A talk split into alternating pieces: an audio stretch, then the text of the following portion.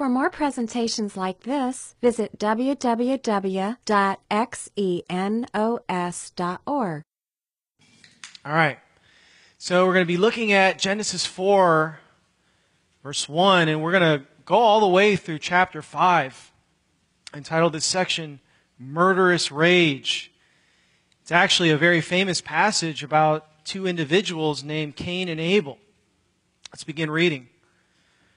Now, Adam had sexual relations with his wife Eve, and she became pregnant. When she gave birth to Cain, she said, With the Lord's help, I've produced a man.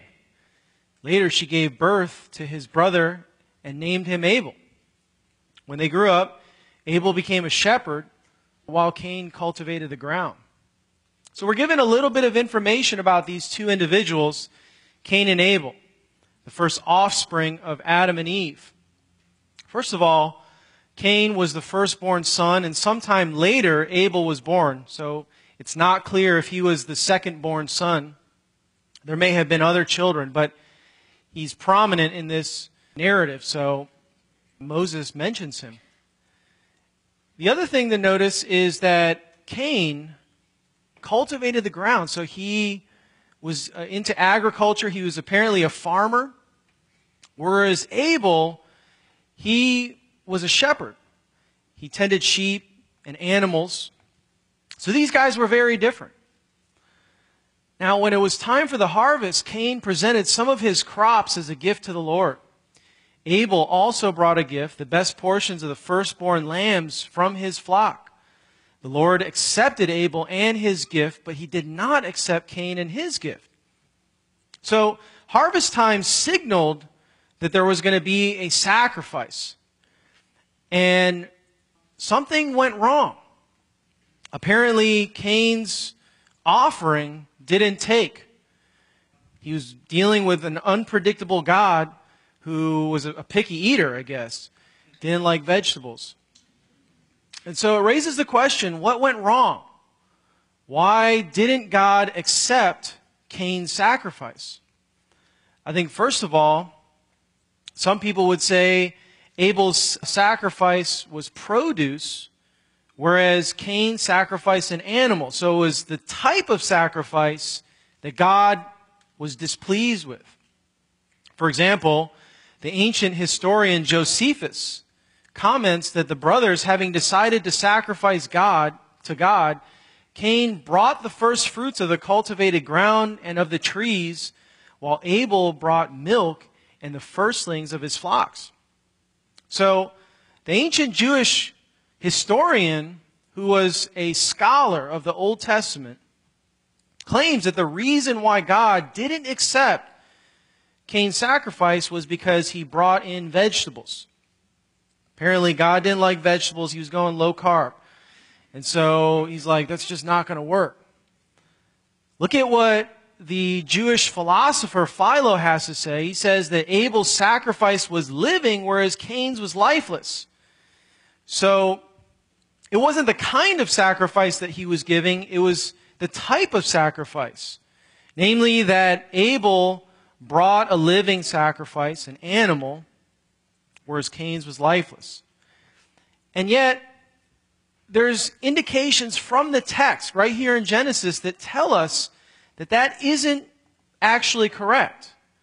Notice that it wasn't the type of offering that mattered, it was the heart of the one offering that mattered to God. There's something about Cain's attitude that displeased God, not just what he brought. And you see passages like 1 Samuel 16, verse 7, which shows that God cares more about the inner heart attitude than the outward appearance. This is when God sent Samuel, the prophet, to go and elect, to call the first or the second king of Israel, David. And Samuel picks the firstborn of Jesse's family and God says, no, no, no, that's not the right guy. It's actually the youngest dude, the youngest son, David. And the Lord confronts Samuel and says, The Lord does not look at the things that man looks at. Man looks at the outward appearance, but the Lord looks at the heart. In other words, when you look at what happened here with Cain and Abel, the outward appearance of the, of the situation seems to suggest that something was wrong with the sacrifice. And yet, God is more concerned about the heart. And so there was something going on internally with Cain that displeased God. You know, God can see right past our outward behavior and straight into our heart. Think about Isaiah 1, verse 11 and 13, where God confronts the nation of Israel for offering these sacrifices, but without the right attitude. He says, The multitude of your sacrifices, what are they to me? I have more than enough burnt offerings. I have no pleasure in the blood of bulls and lambs and goats. Stop bringing me meaningless offerings. So God's frustrated. He said, You guys are going through the motions. You're doing all the rituals that I prescribed, and yet your heart's not into it. I don't care about your sacrifice. I don't care that it's the blood of bulls and lambs. I care about your heart. Isaiah 29, verse 3. God says, These people come near to me with their mouth and honor me with their lips, but their hearts are far from me. God essentially was confronting the religious attitude that you see throughout, you know, our country today, really in many churches where people will go through the motions, they'll do their rituals, they'll do their things that they, they believe God will be pleased with, and yet their heart is far away from God. What about Psalm 51? This was written shortly after David committed adultery with Bathsheba and murdered her husband Uriah. He says, Have mercy on me, O God, for I know my transgressions and my sin is always before me. You do not delight in sacrifice, or I would bring it. You do not take pleasure in burnt offerings. The sacrifices of God are a broken spirit and a broken and contrite heart. David understood that there was nothing that he could do to change his guilt. No sacrifice that could ever fix his problem. He knew that he needed to rely uh, exclusively on God's mercy. And that it was his heart attitude that would make him right before God. So, what did Abel possess that made his sacrifice acceptable to God? Well, the author of Hebrews in the New Testament actually offers us a key insight Hebrews 11:4 says it was by faith that Abel brought a more acceptable offering to God than Cain did. So it was his faith in God that pleased God.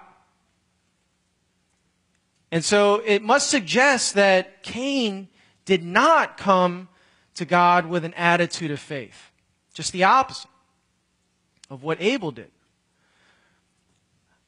So I think this raises the question how, how did the author of Hebrews know that it was by faith that Abel brought God an acceptable sacrifice? Because Genesis doesn't explicitly tell us that it was by faith that Abel brought this better sacrifice.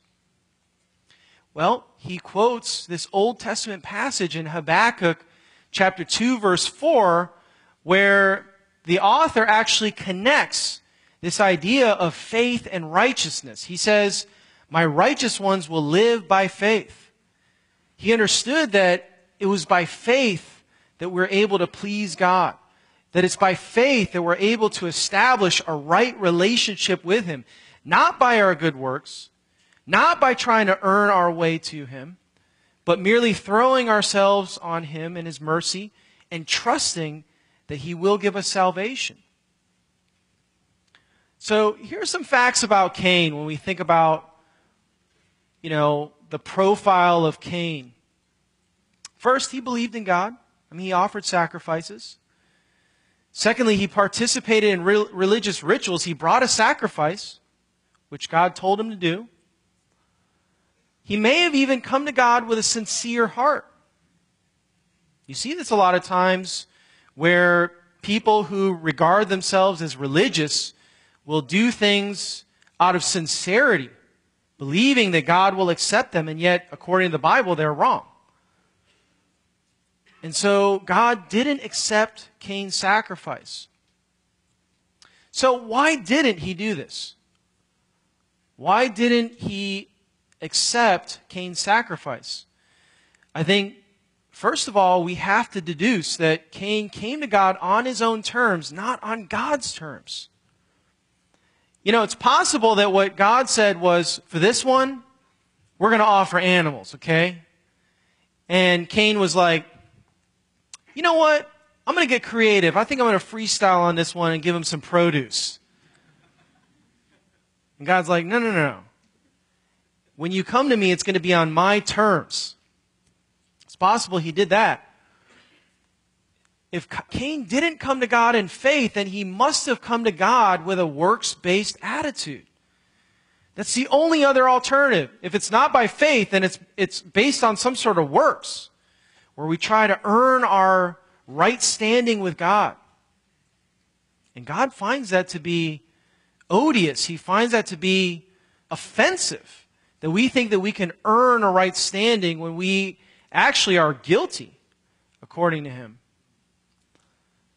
You know, many people today still hold this view. Uh, we've conducted interviews on campus over the years. And I remember a few years ago, we went around campus and asked a bunch of people, like, what do you think it takes to get to heaven? And the overwhelming majority of people who responded said, well, I think it's about being a good person. You know, not being a murderer or a rapist or something like that. Just trying to be like nice to people. Or some combination of do unto others as you would like for them to do unto you, right? The golden rule. And that's going to get you into heaven. And yet, that view, which I think is the majority view in our culture, stands at odds with what God says. Consider what Paul says in Ephesians 2, verse 8 and 9, that it's by grace, that is a gift, that you have been saved through faith. And it's not from yourself, it is a gift of God, not by works so that nobody can boast.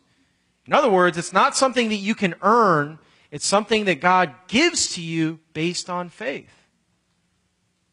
So, this directly contradicts what most people in our culture believe that you can simply do some good works to offset the bad things that you've done in your life, and that God is obligated to give you eternal life.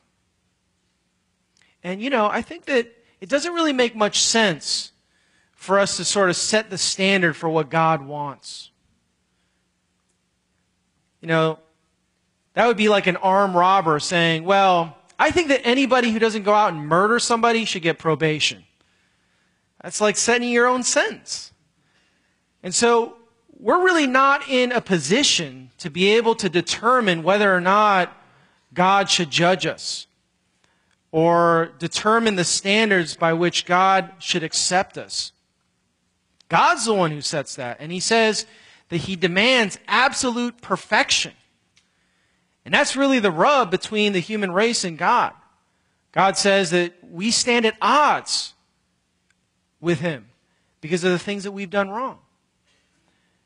And that as a result, He actually had to take the initiative by sending His own Son, Jesus, to come and die for us so that we can have our moral debt erased.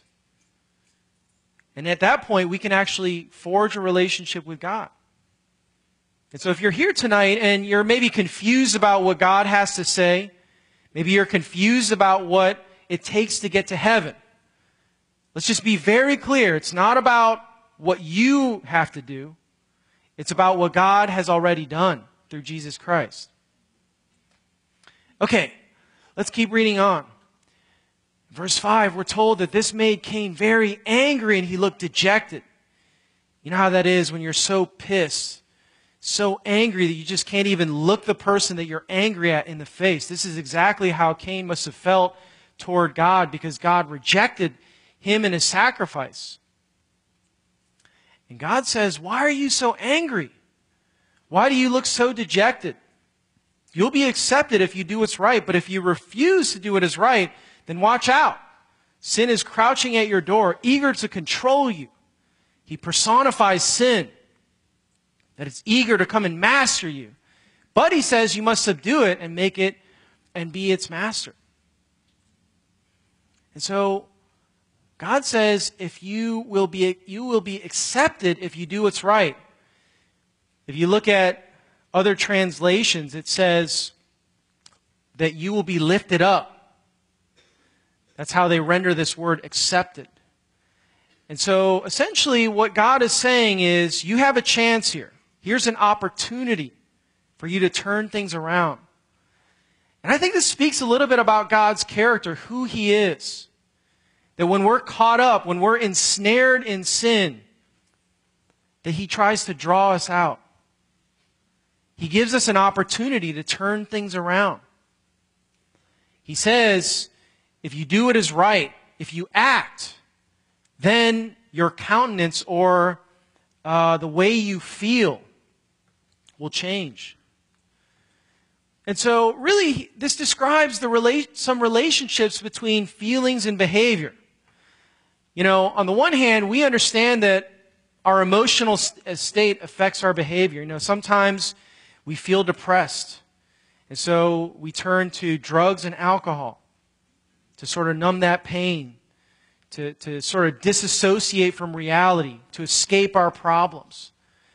Or, you know, sometimes bitterness and anger fester inside of us, and then when we encounter the person that we feel that way toward, we lash out in anger.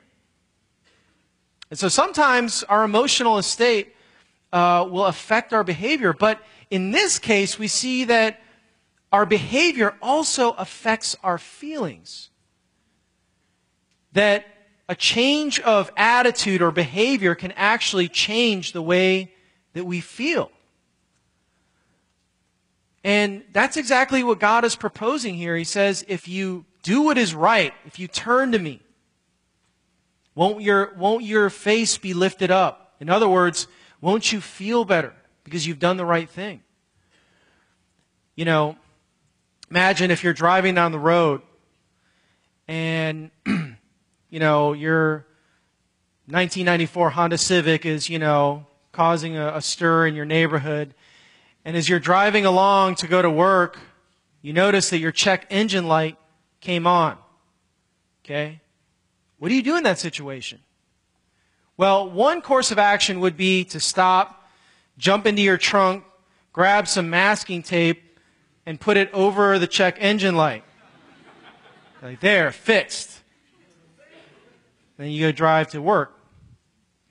Or maybe you decide, okay, I'm going to take, I'm going to take some stronger measures here. And so you actually decide that in your free time, you're going to actually dismantle the dash and you unscrew the, the light bulb that's right behind the sensor or right behind the, the, the check engine light, and it turns off. And you're like, fix that problem, right? Okay. I think we all know that the check engine light isn't the real problem. It's, it's, it's there. It's a device that has been designed to tell us that there's a, a bigger problem going on with our engine. And likewise, our feelings act as sort of a check engine light. Indicates that there's maybe something going on internally. Something that's going on inside that's really the problem. You know, the resentment, the bitterness, the anger, the jealousy that we feel. Those things may signal that we need to change not only our attitude, but also our behavior if we want some sort of relief from those feelings? Well, God says if you refuse to do what's right, then watch out. Sin is crouching at the door, eager to control you, but you must subdue it and master it. You know, it's never easy to take God's discipline. You know, it was, it was hard for him to choke this down, and it's hard for us today to choke down God confronting us about our wrong attitudes and behavior. But if we nurse a sense of self pity or victimization, we may actually descend into more resentment and bitterness. And I think we've all experienced this. You know, at some point, Cain was uh, standing there, and uh, there was a, su- a subtle shift in his anger. Where on the one hand, you know, he aimed his hatred and his anger toward God, who seems so hard to please, and then he turned his head and found his brother Abel in his sights. One day we're told Cain suggested to his brother, let's go out into the fields. And while they were in the field, Cain attacked his brother Abel and killed him.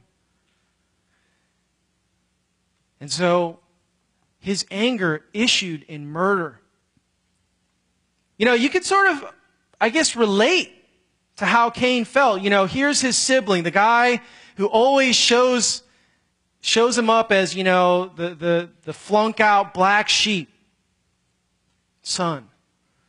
You know, he's, he's always the guy who gets it right, and I'm always the one who gets it wrong. And at some point, he stops viewing his brother Abel as a brother and starts viewing him as a rival.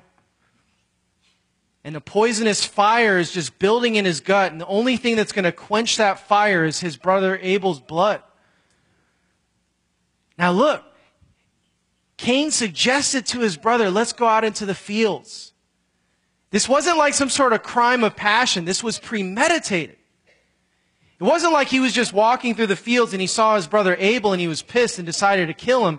He said, No, let's go out into the fields where he knew he would murder his brother. Afterward, the Lord asked Cain, Where is your brother? Where is Abel? Why would God ask this question? I mean, he knows, he's omniscient, he knows exactly what happened to Abel. Why would he phrase this as a question? Answer? Because he was giving Abel a way out. Again, we see at every stage of this, God giving Abel an opportunity to confess, an opportunity to change his behavior. Cain responds with his callous answer. He says, I don't know. Am I my brother's guardian? You know, what am I? I'm not here babysitting. How am I supposed to know where he is? And yet Cain is lying. He knows exactly where his brother is. And so we see this really as, you know, we fall into sin, which all of us do. That there is this inclination, this desire to lie to get our way out of it, to avoid the consequences. But the Lord said, What have you done? Listen, your brother's blood cries out to me from the ground. Now you're cursed and banished from the ground, which has swallowed your brother's blood. No longer will the ground yield good crops for you, no matter how hard you work. From now on, you'll be a homeless wanderer on earth. So, this raises the question why did Cain do this to his brother? What was the motive? Well, John actually clues us in in 1 John 3, verse 12. He says, Don't be like Cain, who murdered his brother. And why did he murder him?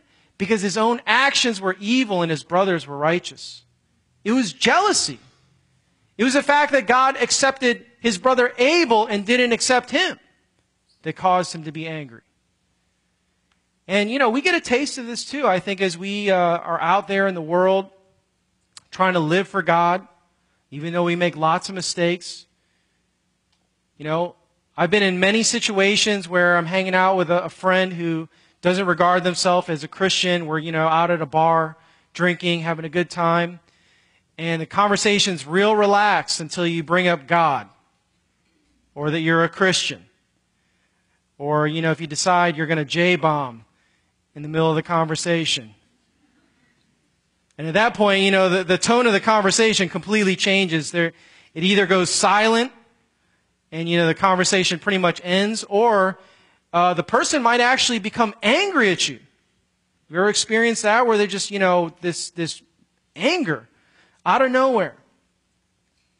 And John explains that the reason why people react this way is because, you know, when you're trying to follow God, your way of life exposes, you know, the wrongdoing in other people's lives by contrast. Not that we're more righteous than people, but that they see that we're living for God and they know they aren't. Well, he says, Your brother's blood cries out for me to the ground. You know, it's kind of like an expression that we use today that this is, you know, uh, an injustice, that there, there needs, there's an outcry for justice for this wrongdoing. Hebrews 12 24 says, though, that Jesus' blood speaks of forgiveness instead of crying out for vengeance like blood, the blood of Abel. And so Abel's blood cries out for vengeance, for justice, whereas Jesus' blood that he shed actually cries out for mercy and forgiveness.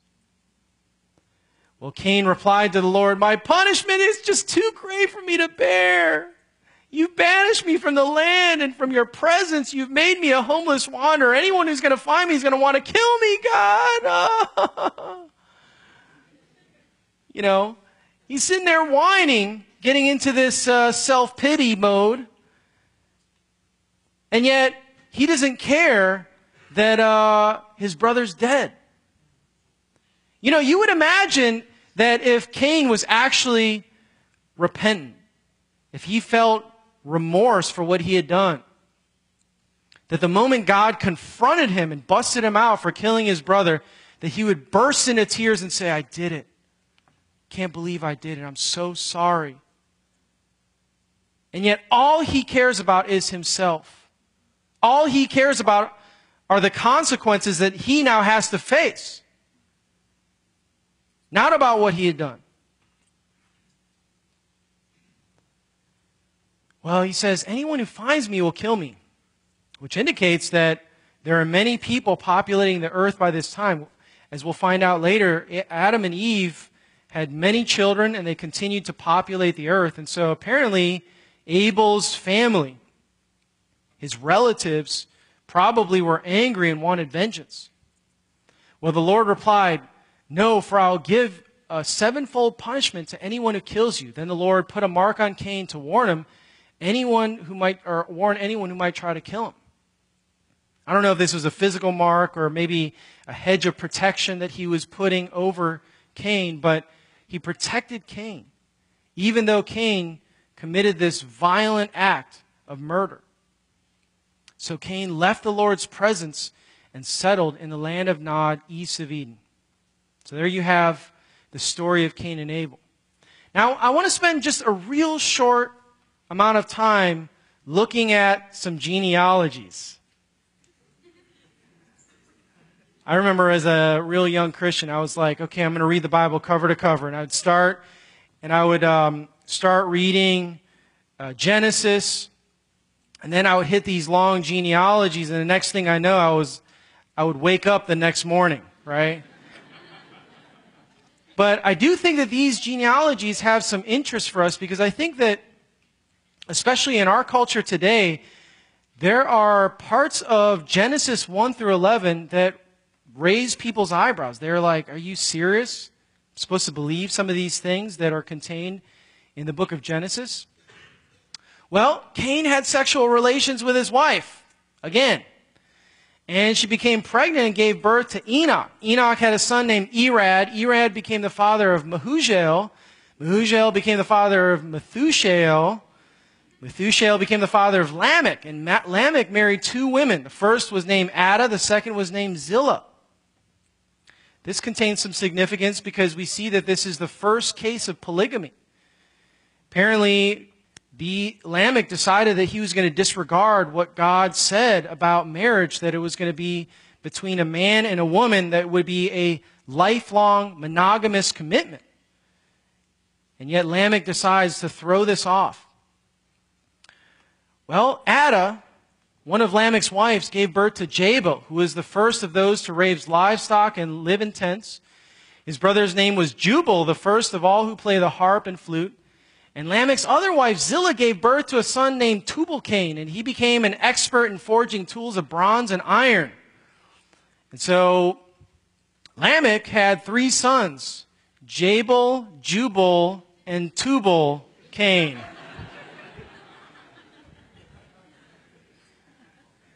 Apparently, Jabal was um, into raising livestock.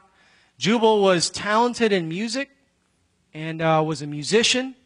And then Tubal Cain apparently was an expert in forging tools from bronze and iron. Now, some people who are familiar with ancient history would say to themselves, now, We know when the Iron Age was, and it certainly wasn't during this period. Um, it might be that at this time they were able to smelt iron, but the technology was lost and then rediscovered. That's one possibility. Another might be that um, this was, um, you know, meteoric iron that they were using to fashion uh, tools with. And so it wasn't the, the iron that we know of, it was sort of a mixture. Well, anyway, Adam had sexual relations. Oh, I read that part already. Now, Genesis 5. This is an entire genealogy. And, and I'm not going to read every single verse here, but there are some observations I'd like to make. This is the written account of descendants of Adam. When God created human beings, he made them to be like himself. He created male and female, blessed them and called them human. And Adam was 130 years old. He became the father of a son who was just like him in his very image. His name was Seth. After the birth of Seth, Adam lived another 800 years, had other sons and daughters. Adam lived 930 years and then he died. Seth was 105 years old when he became the father of Enosh. And Enosh, after the birth of Enosh, Seth lived another 807 years and had other sons and daughters. Seth lived 912 years and then he died. Enosh became the father of Canaan. And Enosh lived 905 years and then he died. Canaan became the father of Mahalalel. And Canaan lived 910 years and then he died. Okay. I'm not going to read through uh, all of these, but there are a few things that we should take note of. Okay. Some people have added the lifespans of all these individuals in this chronology along with all the other biblical figures, and have speculated that the earth has only been about 10,000 years old. And if you added these lifespans contained in this genealogy, human history would have started about 6,000 years ago. And so, of course, modern people look at this with a bit of skepticism, and they should. Because when you look at these genealogies, um, they aren't exact. You know, a lot of times when you look at these genealogies in the Old Testament, there are big gaps. And usually what they do is they pick the prominent figures of these families and describe them or mention them. We see the same exact thing in Matthew and in Luke when those authors actually give Jesus' uh, genealogy, that there are gaps and we know that there are gaps because we can look in the Old Testament and see that there are many other people, figures, between those two individuals. Secondly, it stretches modern people's credulity to imagine people living for 800 plus years. So what do you do with that? That raises a lot of questions, right? Some biblical scholars actually try to explain these long lifespans away by suggesting that these names actually refer to tribes of people. So, for example, Seth was 105 years old and he became the father of Enosh. And they would say that Seth lived to be 105 years old, and that when it says Seth lived another 807 years, that this refers to his family in its lifespan. But you run into some problems here because if you take this stance, what do you do with guys like Noah? And we'll find out later with Enoch, who from the very beginning, Moses regards as individuals, people. So it really breaks down. I guess the text sort of binds us to view these as literal years which is uh, problematic. But I think, you know, we could probably say a couple things about this. First of all, it's very interesting that archaeologists have discovered these extensive king lists from Sumerian and Egyptian cultures, which actually name kings who lived for thousands of years. Not to mention, you know, for the person who doesn't really believe in the supernatural, something like this just seems completely impossible. But I think that if you decide to step over into the supernatural, or at least open the door to the supernatural, by suggesting that maybe God exists, then the possibility of this actually grows immensely. Think about it this way. Most Christians believe that once we die, we will actually live in resurrected physical bodies for all of eternity. Is it that much of a stretch to believe then that human beings live to be 100 or 800 years old? If we're willing to admit that people will live maybe for thousands of years after they die in their resurrected physical bodies? I think we have to trust what God says here. All right, well, here's the rest of the genealogy. Jared became the father of Enoch. Enoch became the father of Methuselah. After the birth of Methuselah, Enoch lived in close fellowship with God for another 300 years. And he lived a total of 365 years walking in close fellowship with God. Then one day he disappeared because God took him. So apparently, right in the middle of this, Enoch lived in close fellowship with God, and God apparently took him up before he died. One of the things that you'll notice in this genealogy list, by comparison to other genealogy lists in Genesis, the refrain in Genesis chapter 5 is Jared begat so and so, and then he died, and then he died, and then he died. That's the constant refrain throughout Genesis chapter 5. And right in the middle of that, we see that Enoch lived in close fellowship with God, and yet he did not die. You know, Hebrews 11:5 comments that by faith Enoch was taken from this life so that he didn't experience death. He could not be found because God had taken him away. For before he was taken, he was commended as one who pleased God. And in the context, God was pleased with his faith. You know, many of us have experienced relatives or friends who have died. And on, on just an intuitive level, we sense that that death isn't really the way things should be, that it's abnormal. You know, when you, when you watch a relative lose their battle with cancer and die, you're seeing the effects of the fall when you bury your friend who had many more years to live, you're seeing the effects of the fall. When you feel, when parents feel agony and grief as they bury their toddler, they're experiencing the effects of the fall. And yet, we see God gives us really a type of what He's going to do in the future. That God will spare us from eternal death because of our faith, because of our trust in Christ. Well, finally, Methuselah became the father of Lamech. Lamech became the father of a son and named his son Noah, which literally means rest, for he said, May he bring us relief from our work and a painful labor of farming this ground that the Lord has cursed. Well, it turns out Noah's going to bring much more than that. He's going to bring salvation to people. And we'll find out about that next week. All right. Let's draw some conclusions. I think the first thing is that when you look at Cain's life, what he did here, you know, he really tried to approach God on his own terms.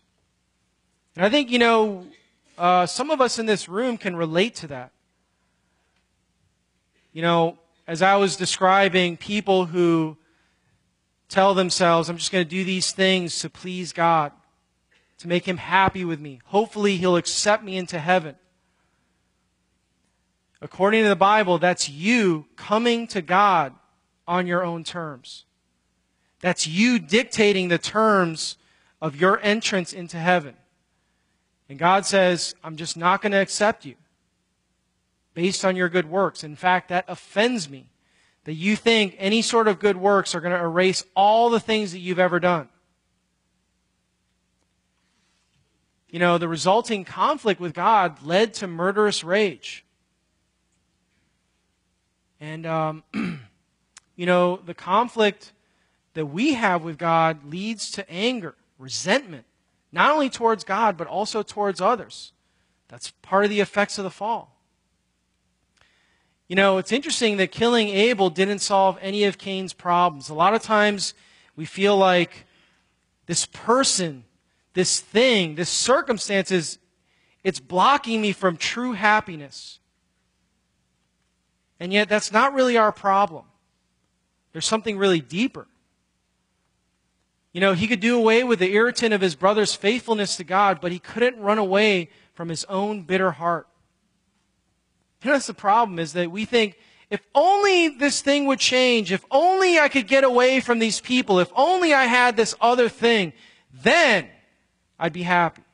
Then things would be different for me. And yet God says, you know the real problem in your life? It's not something that you can escape because it's going to follow you wherever you go, and that's you. Your problem resides right here in your heart. And the only way that that's going to change is by allowing God to transform you. And the Bible says that any self salvation project you have in mind to try to fix your life on your own, it's doomed to fail. The only thing that's going to change you is what God has done through Jesus Christ. God promises that He can change you from the inside out. And so, really, you're faced with a question How am I going to respond to God? Like Cain, he might be actually confronting you for your own good so that you will finally turn to Him. Maybe He's giving you a way out. And the question is are you going to respond in faith or are you going to do what Cain did and resist? All right. Yeah, Lord, I'm just uh, blown away by the continuity that I see in the Old and New Testament. Just how from the very beginning it's always been about faith. It's never been about our works or trying to earn your favor. Um, thank you that uh, you give us a way out. Thank you that you have a plan of redemption that you started even back in uh, Genesis chapter 3 to try to, to restore humanity and to try to um, reconnect yourself with us. And um, we thank you that you're a God who takes an interest in us and hasn't decided to, to, to discard us because of our rebellion, but that uh, you love us and continue to pursue us. And finally, I pray for those of us, Lord, who uh, may sense that we don't have a relationship with you. And uh, also feel as if maybe you are uh, calling on us to turn to you and to receive Christ. Pray that if anybody feels that, that they would uh, just turn to you in their hearts and uh, receive the forgiveness that you freely offer through your Son. We thank you for anyone who did that. In Jesus' name, amen. This study was recorded at Xenos Christian Fellowship and is copyrighted. You may freely copy and distribute it as long as you keep it intact and do not sell it.